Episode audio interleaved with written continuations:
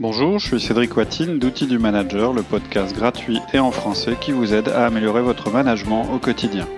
Outils du Manager, c'est une série de podcasts, mais c'est aussi un site web sur lequel vous pourrez lire notre blog, faire des commentaires, vous abonner à notre newsletter, passer votre test disque.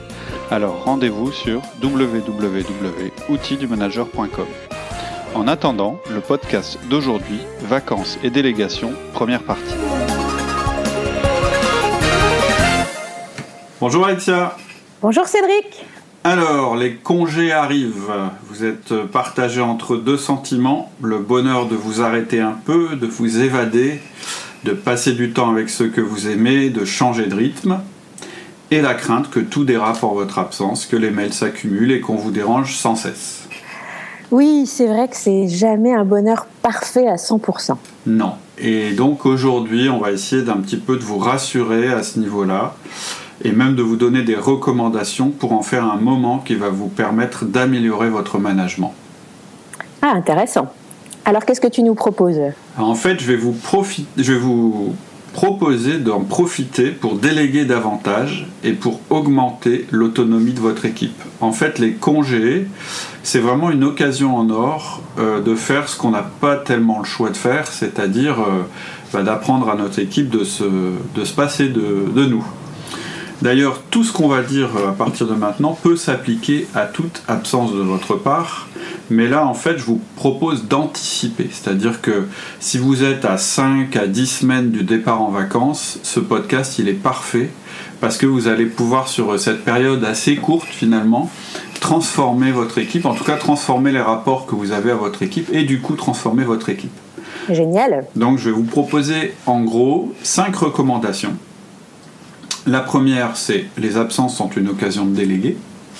La deuxième, c'est de distinguer ce qui est délégable de ce, de ce qui ne l'est pas et de nommer un référent dans votre équipe. La troisième, c'est de rester joignable pour tout ce qui n'est pas délégable, mais pas en temps réel. La quatrième, c'est de démarrer votre processus de délégation dès maintenant. Et la cinquième, je vais vous dire ce qu'il faut faire au départ, c'est-à-dire annoncer la couleur, et ce qu'il faut faire au retour, c'est-à-dire oublier de reprendre tout ce qu'on aura délégué sous le prétexte de partir en vacances. D'accord. Alors ton premier point, euh, les absences sont une occasion de déléguer. Oui, en fait, les vacances, c'est la libération ultime du manager quand on y pense. Et c'est un temps nécessaire. C'est indispensable de le faire. Et ça, pour euh, trois, je dirais, raisons principales. C'est nécessaire à la fois à votre équipe, à votre travail et à vous-même. Alors, au niveau de votre équipe, euh, eh bien, elle a besoin de savoir fonctionner sans vous. Sans vous voir tous les jours, c'est nécessaire. Je sais que vous vous en rendez pas compte, mais en général, euh, vous, en étant présent tout le temps, vous leur mettez une certaine pression dont vous vous apercevez pas forcément, et en plus vous les empêchez de prendre de l'autonomie. On en parle euh, dans un podcast qu'on vient de publié qui s'appelle Le Manager libéré, et j'en parlerai aussi quand on évoquera les freins internes justement à la libération. Mais on croit en général que plus on est présent, c'est pas forcément conscient, mais on se dit si je suis présent, eh ben j'aide. Et en fait, c'est pas ce qui se passe dans la réalité. Donc je vais pas détailler maintenant, mais voilà, la première raison pour laquelle vous devez prendre des vacances réelles, c'est pour faire du bien à votre équipe. Ok. Et c'est important aussi pour notre travail. Oui, en fait, cette prise de recul, elle va vous permettre de faire le point. En fait, je ne sais pas si ça vous, si ça vous, si vous avez remarqué ça, mais les meilleures idées qu'on a pour le boulot, c'est rarement au boulot qu'on les a. En fait, vous prenez des vacances, et puis là-bas, vous ne pouvez pas vous empêcher de penser au travail, parce que c'est quand même une grosse partie de votre vie, mais vous y pensez d'une autre manière, en fait d'une manière qui est moins attachée à la routine. En, étant, loin, euh, vous avez moins conscience des contraintes et des petites tâches qui s'accumulent tous les jours dans votre cerveau. Et ces petites tâches, en fait, elles prennent euh, la place de pensées beaucoup plus grandes et importantes, souvent des pensées qui vont concerner le long terme. Et en général, ces réflexions, d'ailleurs, si vous les notez sur un carnet, je ne sais pas si vous avez déjà arrivé, vous êtes en vacances, vous avez plein d'idées super, on va tout changer, machin, vous notez tout dans un carnet.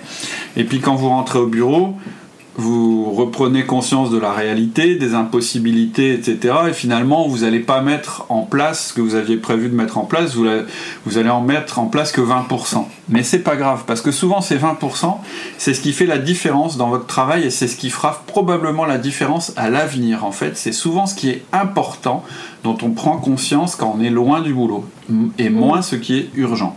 Alors quand vous revenez, effectivement, il y a l'urgence qui s'impose à nouveau, mais c'est important que vous gardiez conscience de, toutes ces choses importantes euh, que vous avez réalisées.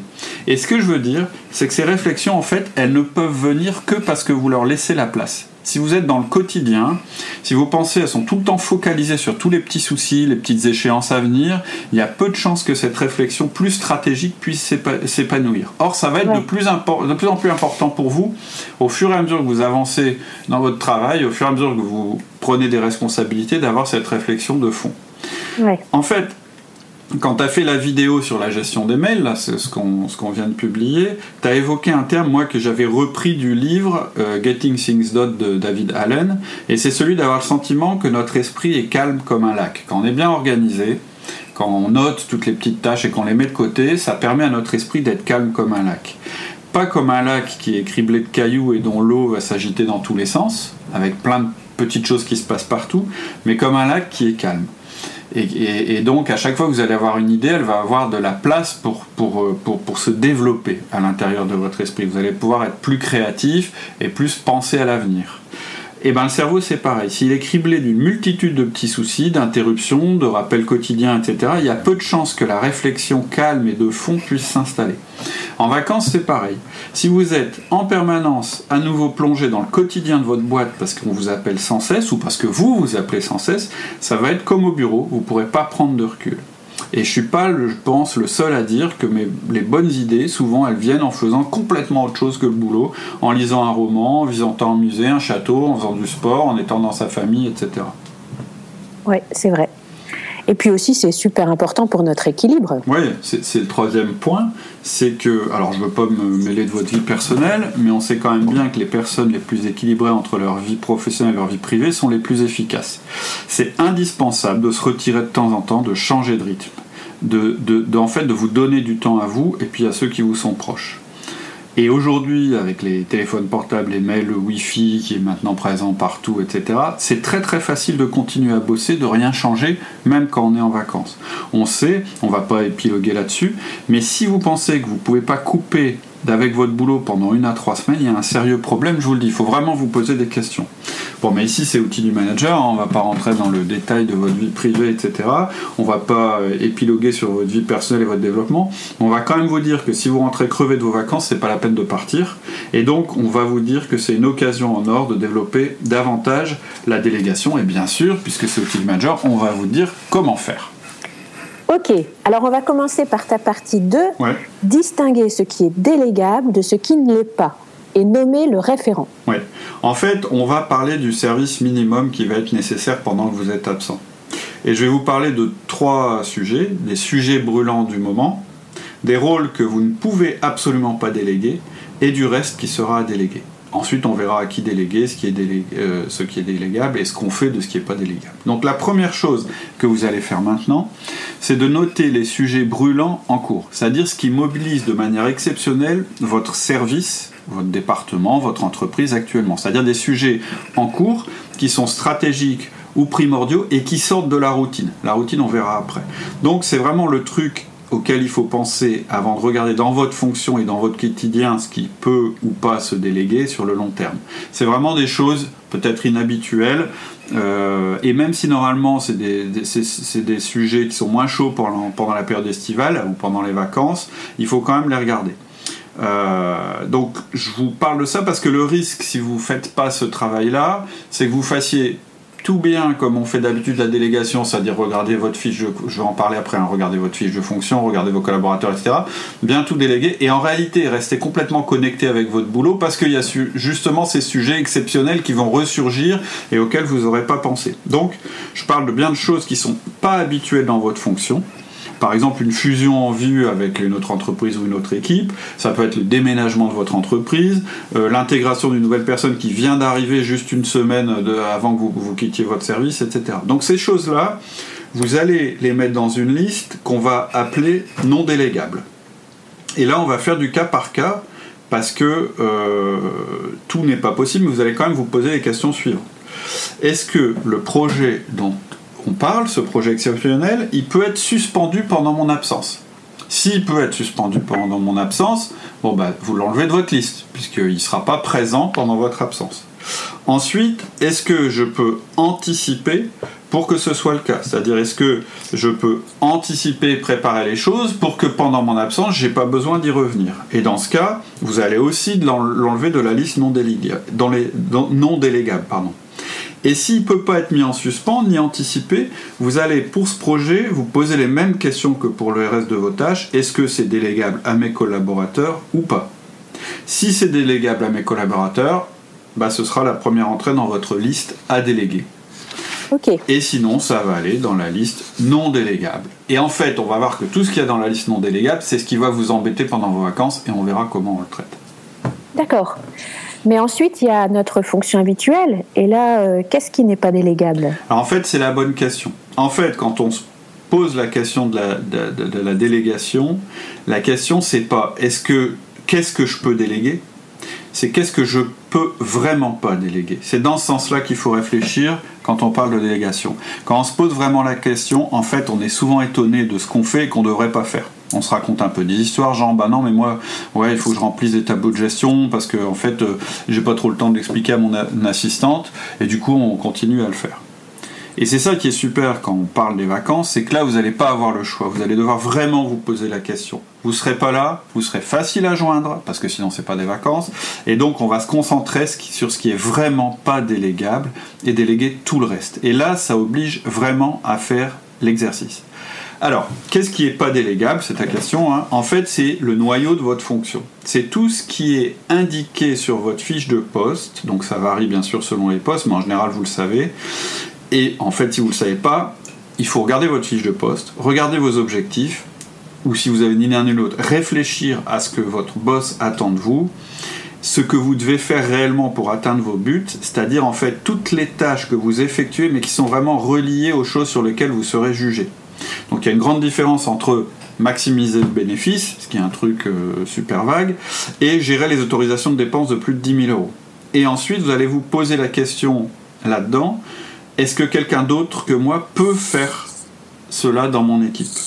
Et pour les choses que vous faites et que personne d'autre ne peut faire, vous allez quand même vous demander si un collaborateur ne pourrait pas être formé pour le faire. Parce qu'au début, vous étiez bien dans cette situation. Euh, il y a des choses qu'on vous a confiées, euh, que vous ne saviez pas faire, vous avez réussi à les faire. Donc il n'y a pas de raison que vos collaborateurs n'y arrivent pas. Et puis, si euh, vous avez encore des doutes sur ce qui est vraiment indispensable que vous continuiez à faire, vous pouvez tout à fait discuter de cette analyse avec votre N plus 1, votre patron, hein, votre manager à vous, pour éviter vraiment tout, de, déléguer tout domaine où il estimerait que la délégation est inappropriée. D'accord. Et en fait, la question, c'est pourquoi on me paye? Quelle est la chose importante qui s'arrêterait si je partais? Qu'est-ce que mon patron n'accepterait pas que je délègue? Et donc, vous allez faire une liste de ces choses-là. Toutes les grosses choses importantes que vous pouvez absolument pas déléguer. Et en fait, vous verrez qu'il n'y en a pas tant que ça. Et, dans cette liste, il y aura encore des choses qui, en fait, ces choses, elles seront très certainement reliées au long terme. D'ailleurs, plus vous allez être haut dans la hiérarchie de l'entreprise, plus vous allez avoir de responsabilités, plus vous allez vous rendre compte qu'en fait, votre liste de choses indélégables ou non délégables, en fait, ce sont des choses long terme. Donc, ces choses qui sont long terme, elles ne nécessitent pas une action quotidienne. Donc par exemple, ces choses long terme, ça peut être recrutement. Je suis chargé du recrutement dans mon équipe. Ou bien déterminer les budgets. C'est moi qui fixe le budget, enfin qui présente le budget de mon équipe, donc qui le fixe ou qui le propose à la direction. Ou bien déterminer la stratégie de mon service. Donc vous voyez bien que ces éléments, qui sont du long terme, ils vont pas être à être changés ou mis en action pendant votre congé.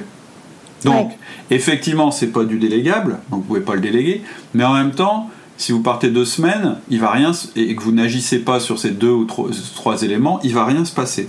Donc, cette chose-là, elles vont pas rentrer dans votre liste de choses à déléguer, mais elles vont pas rentrer non plus dans, dans, la liste de choses que vous ne pouvez pas déléguer, dont vous devez vous occuper pendant vos vacances. Et, et vous verrez qu'en fait, il va pas rester grand-chose finalement. Et puis c'est important de le conscientiser justement pour avoir cet esprit lisse comme le lac, de se dire bon bah voilà ça, euh, c'est pas un sujet pendant que je suis en vacances. Euh, c'est un sujet important, mais c'est un sujet en suspens. Voilà, ouais.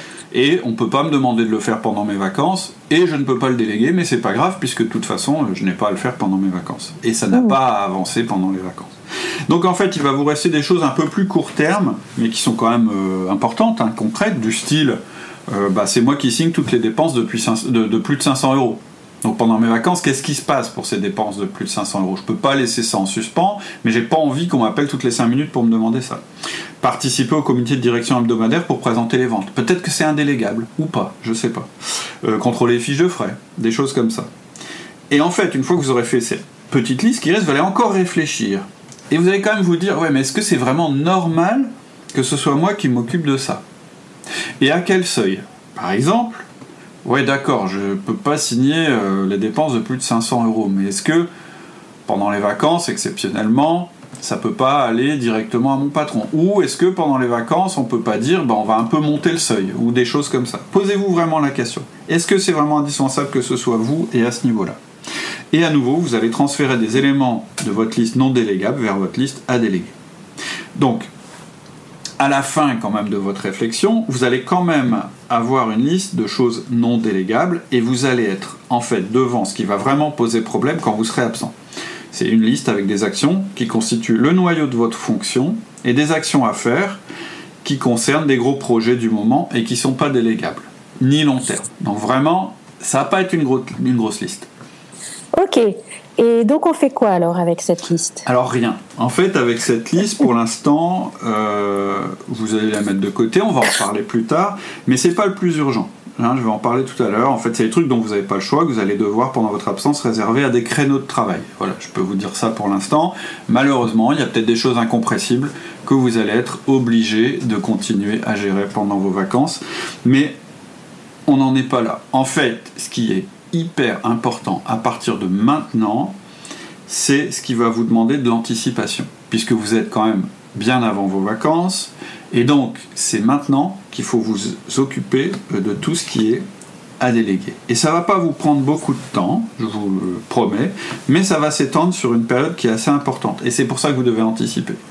Vous allez maintenant faire la liste de ce que vous allez déléguer. Elle est commencée, on a commencé à la remplir tout à l'heure, puisqu'il y a des choses en fait qui sont venues spontanément dans votre tête, que vous savez que vous faites régulièrement, des choses qui viennent de votre fiche de fonction mais en fait qui sont délégables, etc. etc. Euh, mais vous avez probablement oublié un tas de choses. En général, on a sur notre fiche de fonction ce qu'on doit faire, et quand on regarde notre agenda, nos mails, nos sujets de tous les jours, on se rend compte qu'en fait, on fait plein de trucs qui ne sont pas dans nos fiches de fonction. Et c'est ça le plus important. Et donc, vous allez prendre votre agenda et regarder déjà ce qui est noté, vos rendez-vous. De la semaine dernière, de la semaine d'avant, de la semaine à venir et de la semaine suivante. Et euh, vous allez prendre aussi vos listes de tâches effectuées pour les semaines précédentes. Si vous travaillez avec une liste de tâches, c'est quand même plus simple. Donc c'est pour ça qu'on vous conseille d'avoir une liste de tâches, c'est pour ça qu'on a des podcasts là-dessus. Euh, parce que ça vous permet en fait de visualiser votre travail. Et puis vous allez éventuellement scanner vos derniers mails. En fait, tout ce qui représente le travail que vous faites dans une journée. Et pendant quelques jours, vous allez vous balader avec votre liste là, et puis à chaque fois que vous allez faire un truc en vous disant ah bah tiens ça c'est un truc que je peux déléguer, vous allez le noter aussi. Donc au bout je dirais, de quelques jours, vous allez avoir votre liste de délégation. Et c'est ça qui est important. Nous allons nous arrêter là pour cette semaine. Ça vous laissera un peu de temps pour réunir la liste de toutes les tâches et missions que vous pourrez déléguer. À la semaine prochaine.